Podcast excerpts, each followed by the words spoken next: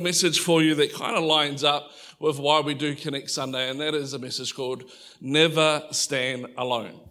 I don't know about you, but I've had plenty uh, of moments in my life where I have felt like I was alone, where I felt like that I was facing some hard times or some tough situations where I actually felt like I was completely and totally isolated. Has anybody ever felt like that you're going through something and, and even though there's people around you, you don't feel like there's people there for you? You hear what I'm saying this morning? And, and I've gone through plenty of moments like that and, and even though there's people around, I didn't really feel like there was people supporting me. And sometimes that's our own perspective because we filter things through our own experiences and sometimes we have a wrong perception of what's actually happening. But then sometimes it can be very much true that we're feeling alone. And or, or, or on the other side of things, maybe you've got something really cool you want to celebrate, but you've got nobody to celebrate with. Yeah? I think it's probably one of the um, harshest or hardest things I've seen, um, you know, for um, my sister-in-law after my brother passed away is that she just did she just doesn't have him around anymore to you know I don't know about you but if something good happens the first phone call I make is to Trinity to my wife. And and having somebody to celebrate things is just as important as having somebody around you that you feel supported by when you go through tough times. And even though you may be in a room full of people, you may be in this room full of people, you can feel completely and totally alone in a room of people, yeah? I've gone to parties sometimes where there's 30, 40 people in a house and I feel so lonely that I end up leaving even though there's 40 people in the room.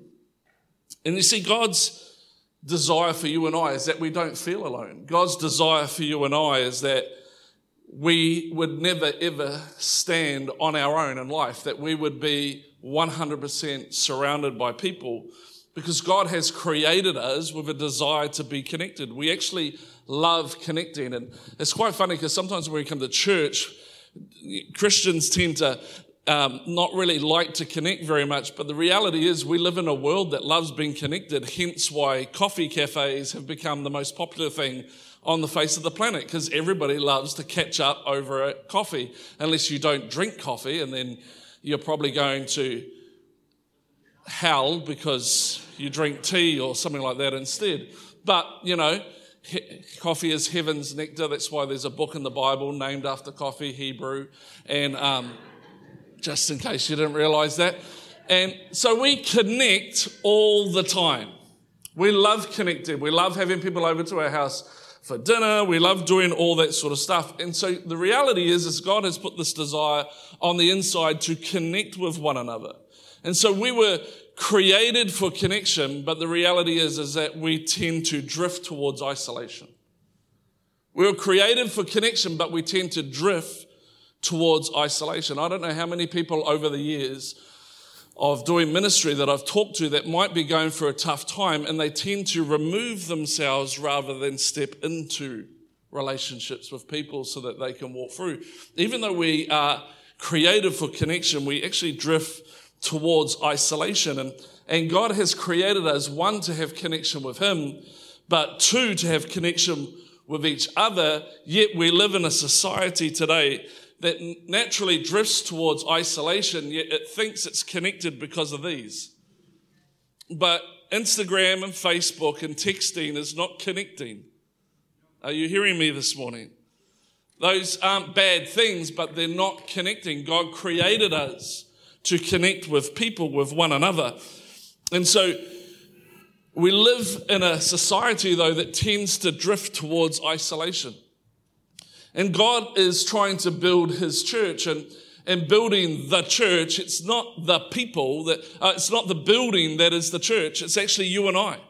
We are the church. And the Bible is really clear to us that he's trying to put us together, to knit us together so that we can be the church to the world around us. It says this in Ephesians chapter 2, verse 19 and 22. It says, that's plain enough, isn't it?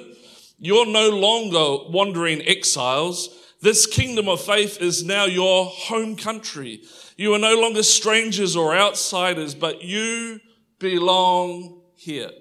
You belong, you're no longer exiles. That when you come to Christ and Christ becomes your Savior, you're no longer exiles. You're no longer strangers, but the kingdom now has become your home and you belong here.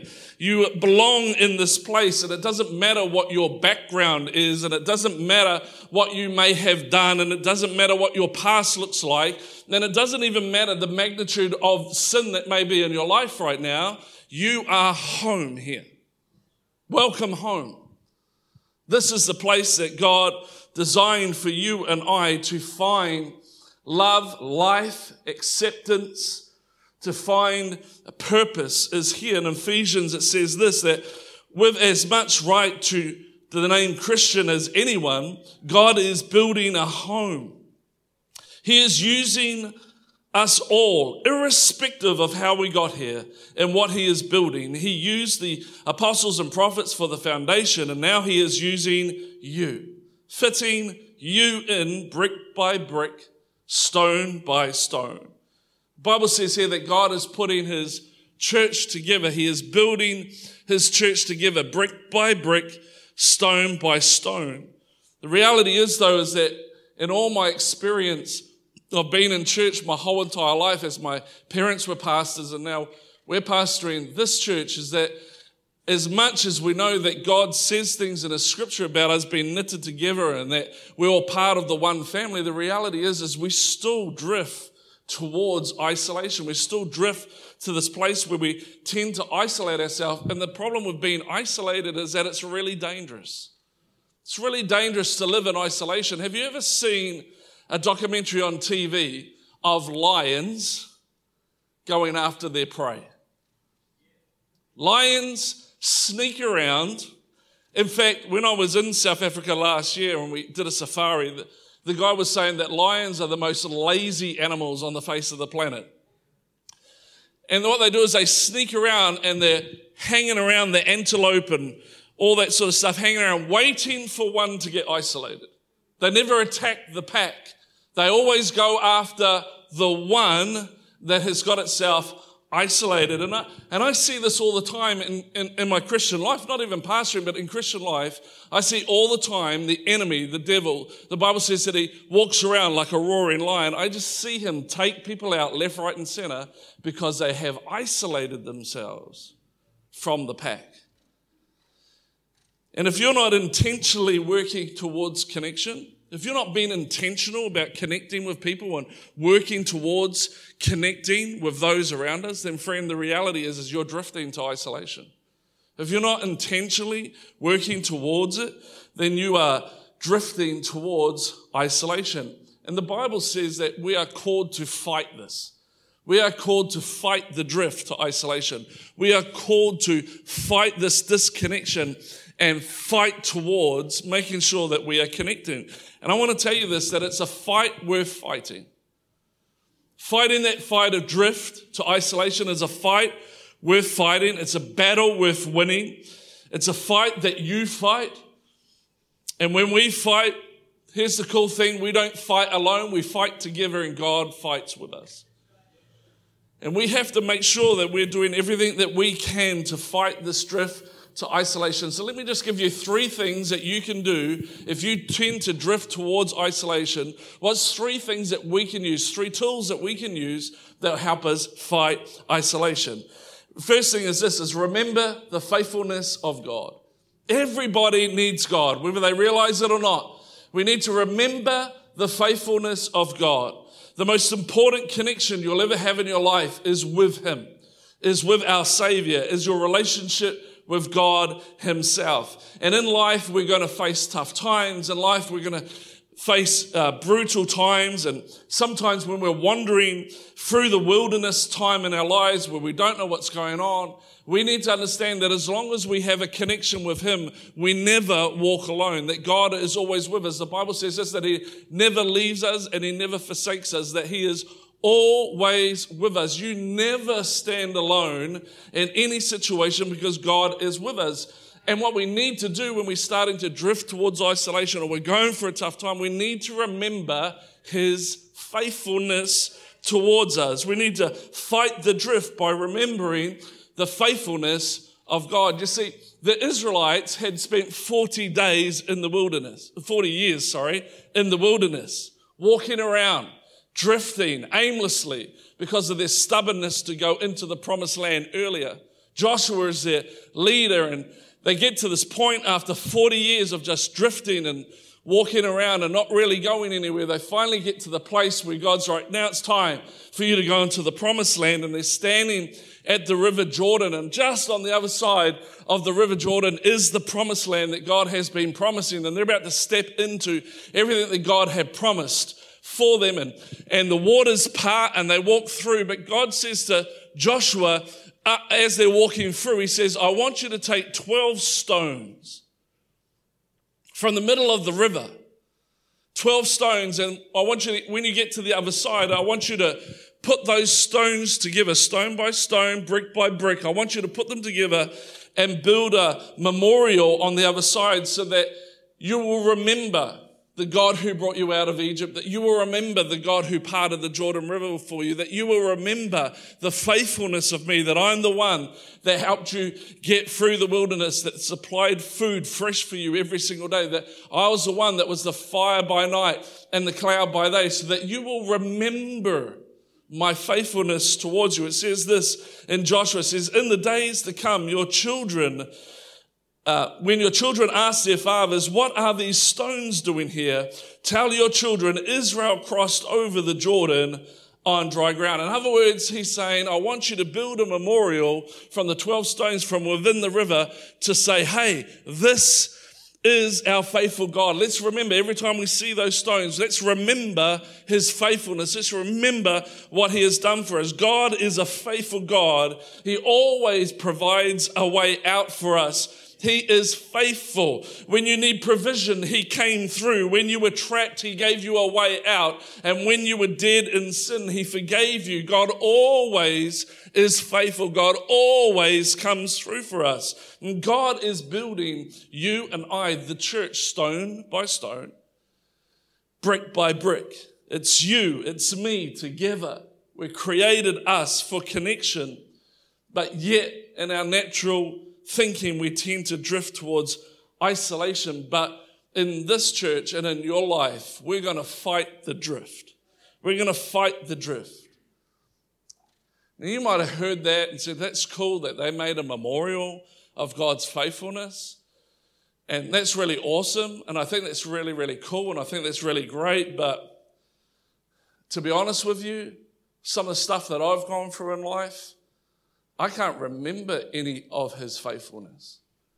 I can't remember God's faithfulness. It's hard for me to see his faithfulness with some of the things that I've gone through. You see, I'm carrying stones in my life right now, painful moments, and I feel like God hasn't been faithful because when I look back, this could be you this morning, when I look back at some of the things that have happened in my life, I, I can't see where God was in that. I can't see where his faithfulness was in my life. Maybe for you, it's a relationship that broke your heart. Or maybe it's a job that you really believe that God was going to give you, but you didn't get. Or maybe for some of you, it's somebody that you trusted that abused you and scarred you for life. And that's a pain that you're carrying with you. And if you were honest this morning, you'd say, I can't see any good in any area of my life and those things. I, I actually cannot see where God was in that moment. I can't see his faithfulness. Maybe, maybe you've made some decisions in your life and you've tried to walk away from some of those decisions that you've made, but the guilt and the shame of it just keeps on coming back towards you. And you feel like God has not been faithful to you. Or maybe it's the pain that you're holding from what has happened. It's your stone, it's that pain where you look back and you don't see God's faithfulness. Sometimes it's really hard to see God's faithfulness when we look back at some of the stuff that has gone in in my life. So, Craig, this morning, what do I do if I can't see God's faithfulness? Well, what you do when you can't see God's faithfulness is you rely on God's people. See, everybody needs God, but everybody needs someone. Everybody needs someone. We all need someone in our lives. You know, that's somebody that you can word vomit on. That person. We all have that person, don't we? Where we can pick up the phone and go, onto. Yes? They don't judge you. They don't try to correct you. They just let you go, You're so serious this morning. Don't look at me like you don't have that friend. We all have that person we can rant to, yes? Praise God for the person I can rant to. Saves my sanity. It saves yours as well.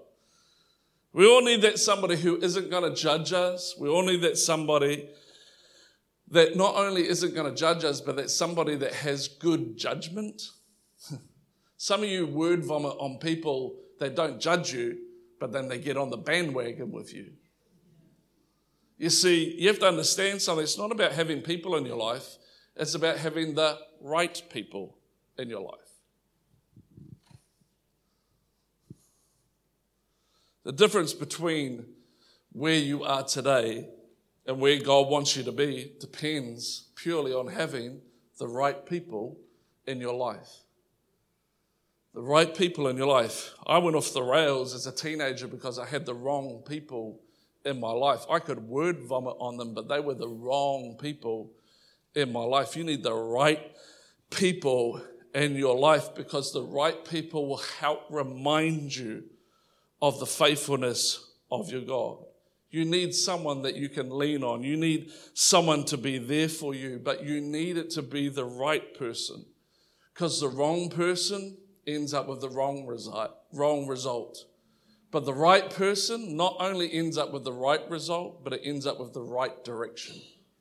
Come on.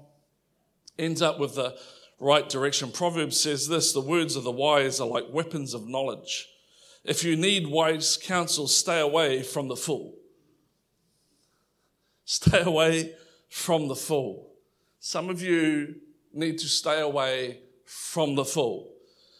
The workmate that you work with that has been divorced three times and thinks that his idea of a great weekend is getting drunk and vomiting everywhere is not the person, right person.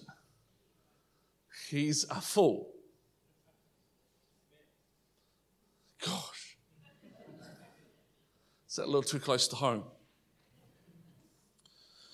So that's cool, Craig. Thank you for telling me I've got people in my life, but now I realize I need the right people. So, how do I get the right people in my life? First thing you can do is start serving. Start serving. Why, why start serving? Because you need to get around the people that are walking in the same direction as you. You need to get around people that have the same heart towards God as you, that has the same heart for what you want to see happen in the world as you. And so you want to get around the right people that are going in the right direction. And anybody that serves on a team in the life of a church is somebody that has a heart for God and a heart for the direction that God has taken us. And you want to get yourself involved in a team because you get around people that are heading in the same direction. And not only that, but sometimes the best way to deal with your problems is by helping somebody else because it causes you to forget about your problems. Have you ever had this moment where you thought you had a massive problem in your life until you heard somebody else's problem and your problem seemed really insignificant?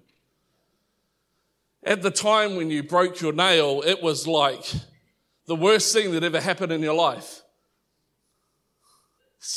You're a tough crowd this morning, man. But it's not me. I, you know, like, it's like I, ha- I have to debrief myself sometimes when I go away on, on missions trips because I'll go away to places like I went to Uganda last year and I'm walking through the slums and you saw the photo of it. And then people in New Zealand start talking about poverty in New Zealand. And I think to myself, you don't know what poverty is. We don't have poverty in this country. You want to go to some of these other countries, you'll see what real poverty looks like. But apples are apples and pears are pears, and so you can't compare. But what I'm trying to say to you is this is that you might think that you're worse off or you're bad off, but there's always somebody else that has got a tougher story or a harder story or a tougher time than what you have. And by serving sometimes others, it helps us to put our problems into perspective. If you're not around the right people, start by serving. Second thing is get into a connect group. Hence why we've got all the connect groups represented here today. Get into a connect group. You need people around you. You need to be in community and you need to be meeting consistently with people that are going to encourage you, that people that are going to keep you accountable, uh, people that are going to get alongside you. You've got to get into a connect group. The Bible's really clear that we need to meet together. In fact, the early church, that's what they did. They broke bread and they met together on a daily basis. We're just asking you to get together fortnightly with people of like minded and like heart that are going to get around you. And the third thing, if you want the right people around you, is you need to get real. You need to get real. You can be serving and you can be in a connect group, but if you're not being real about your problems, it's all a pretty pointless exercise. In fact, the reason why we need people, and I've said this before and you'll hear me say it again and again, is that the Bible says this that we confess to God for the forgiveness of our sins, but we confess to one another so that we may pray for each other, that we may be healed. God designed it in such a way that you get salvation from Him, but you get healing by being in community. And a lot of us are saved, but not a lot of us are healed. Are you with me this morning? And so we need to get real. You pretend like you've got it all together. But today you're like, man, I, I just need to get real about what's going on. Today I'm going to take that step. I'm going to get myself around the right people and I'm going to get real about what's happening in my world. And, and I guarantee you that as you take these steps, I promise you, if you take these steps and you do it seriously, you're going to look back on your life and you're going to see that God has put you together with people that are for you. And you're going to start to see God working in your world because He is building the church, you and I, stone by stone, brick by brick. We are created for connection, but we tend to drift towards isolation. And when we do, we need to remember God's faithfulness. We need to rely on God's people and we need to release the power of our story. Because everybody needs God and everybody needs somebody, but somebody needs you. Somebody needs you.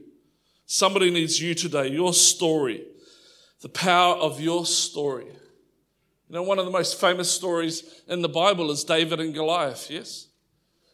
Goliath is standing up every day, defying the armies of Israel, defying God, threatening to do this, that, and the other thing. David rocks up and says, Who's this Philistine that defies God and defies the army of Israel, I'll take him on. I'll fight him. There's a whole story in around that, but one of the cool things is, is that David, they, they try to make him wear the armor of the king, and he goes, No, that's not me, that's not who I am. And so David, being a shepherd's boy, goes down to the river and he picks out five stones out of the river. He puts one of those stones in his sling. He lets the sling fly, it hits Goliath in the head. Goliath falls down. David walks up, pulls Goliath's swords out, cuts his head off, and takes it home to show his mum. Declares victory over the enemy for his people. For his people. And the thing that I love about this story, and I want you to get this this morning, is Goliath wasn't David's personal giant. Goliath wasn't David's personal giant. He wasn't defying David. He was defying David's people, the Israelites, and David's God. And here's the thing when we get into connection, when you're my people, then your giant is my giant. When you get in connection with people, your giant's my giant. It, may not be coming against me, but if it's coming against you, it's coming against me. And the thing I love about David is, is he said, Who is this Philistine that defies the armies of Israel and defies the God? It wasn't about him. It wasn't his personal thing. And the great thing that God says is when you get in community with one of another, your giant becomes our giant. That's why the Bible says, weep with those that are weeping, be joyful with those that are joyful, because we're meant to do this together. Yeah. We're meant to work through this together. And your story has power. So here's what I need you to remember is that in, in those moments in your life that are so painful, in those situations in your life that hurt so much. You know, I want you to remember this that when a rock falls into the river, when it first falls into the river, it has sharp edges. It, it's not smooth. It has sharp edges and it whacks on other rocks on the way down and bits of it chip off. Sounds like church, doesn't it? And it's sharp and it falls into the river and it's jagged and it starts rolling through the river and it hits other rocks and those rocks chip away at it. And eventually it lands on the riverbed and it doesn't shift. And over time, as the water continuously flows over it, as the sand and stuff pushes past it, it goes from being this jagged, rugged, sharp rock to a smooth stone. In fact, the way that a pearl is created is that something gets inside the oyster, and sometimes it's sand, and sometimes it's something else. And what it does is it, it starts to irritate the oyster, and it releases this thing called nacre. And the nacre just keeps on coating the irritation that's in the oyster and it keeps on coating it and coating it and coating it. And that's how a pearl is formed. It's formed because of an irritation. It's formed because of something that is not going right. And out of it becomes this beautiful pearl. And we understand that even though I might be a little bit jagged, and even though I might be a little bit sharp, and even though I might have hit a few of you on the way down and chipped off some of my edges, that if I will get in connection and allow the flow of the river to constantly go over me in the sense, then eventually over time, those jagged edges, those sharp edges will turn into a smooth stone as I am washed by the grace of God.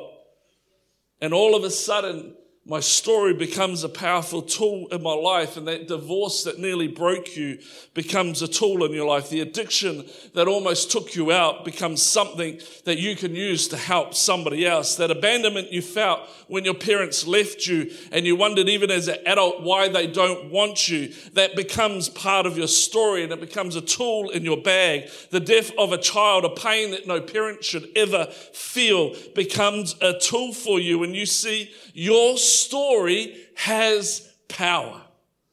Because we overcome by the blood of the Lamb and the word of our testimony.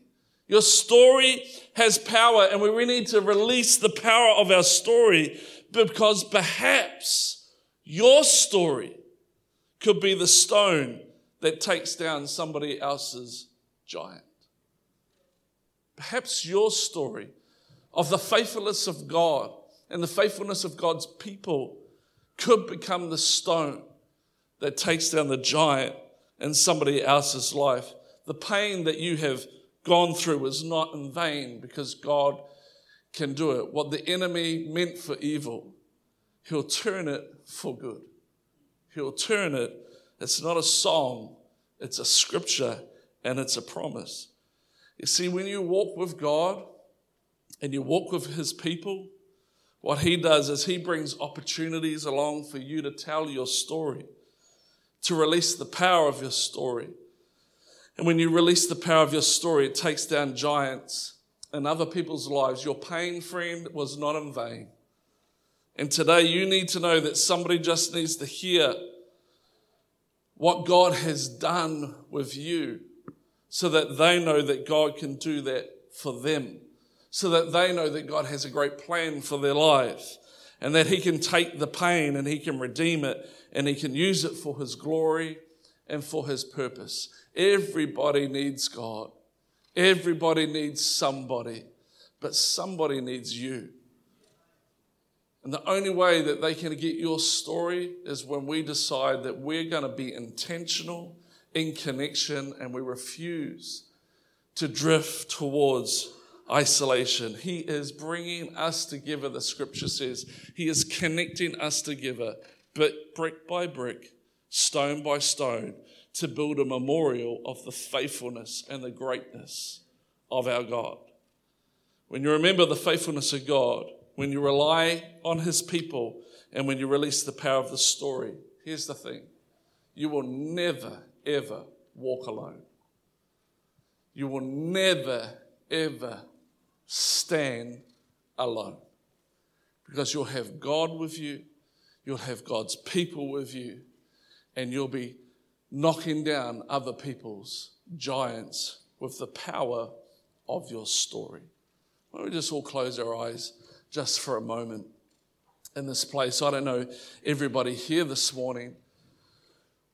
I don't know your backgrounds. I don't know any of that. And you know what? To be honest with you, I don't need to know because that doesn't make a difference to how God feels towards you. God's love towards you is irrelevant of anything you have ever done and irrelevant of anything you will ever do. God's love is not limited by our behavior. God's love is limited by who He is. And who He is is love. Love isn't something that He does, love is who He is. And because of his love and driven by his love, he sent his son all that time ago, not to condemn you and not to beat you up, but so that you can have salvation and freedom. God is not here to judge you, God is here to free you this morning. And if you've never given your life to Christ, you've never said, Man, I'd love Jesus to be my Lord and Savior, I'd love him to come and take away this, this sin that has tormented me and these stuff that maybe I've done in my past that I've lived in guilt and shame about. I want to tell you this morning, God, the pure reason why you're here this morning is because God wants to do that for you. He wants to remove all of that from your life and set you free from that stuff that maybe has tormented you over the years. The other reason why you're here this morning is because God knows that once He saves you from all of that, you're going to need some great people to get around you and help you walk out your healing in life. And one day, your story that you're ashamed of will become the story that tra- transforms people's lives. Just like the woman at the well who was there when nobody else was because she was on to her seventh husband and she was ashamed, yet she became the tool that Jesus used to bring a whole entire village to salvation. You see, when you get into relationship with God in connection with the right people, your story shifts from being a story of shame and guilt to a story of power that brings transformation and sets people free and knocks down other people's giants for them. And this morning, your first step in that journey of having a powerful story is to give your life to Jesus. Because he wants to save you and he wants to deliver you and he wants to set you free. And maybe you've done that before, but you realize, man, I, I just haven't been walking. I haven't been walking with him. I want to give you an opportunity this morning while every eye is closed in this place. I'm just going to ask you very shortly to just to lift up your hand. And in lifting up your hand, you're saying, you know, you're just acknowledging that I want Jesus to be my Lord and Savior. And I, when I see it, I'm going to ask you to put it down. And that's all we're going to ask you to do this morning. Then we're going to pray for you, and then we're going to pray for some other people. And as we pray this morning, God's going to come and save you and deliver you and set you free. And so if you're here this morning, like, man, I want to give my life to Christ, or I want to recommit my life to Him this morning, I want to get back on track with Him this morning, would you just lift up your hand in this place? As I see it, I'll ask you to put it down. Is there anybody this morning that wants to do it? Thank you. You can put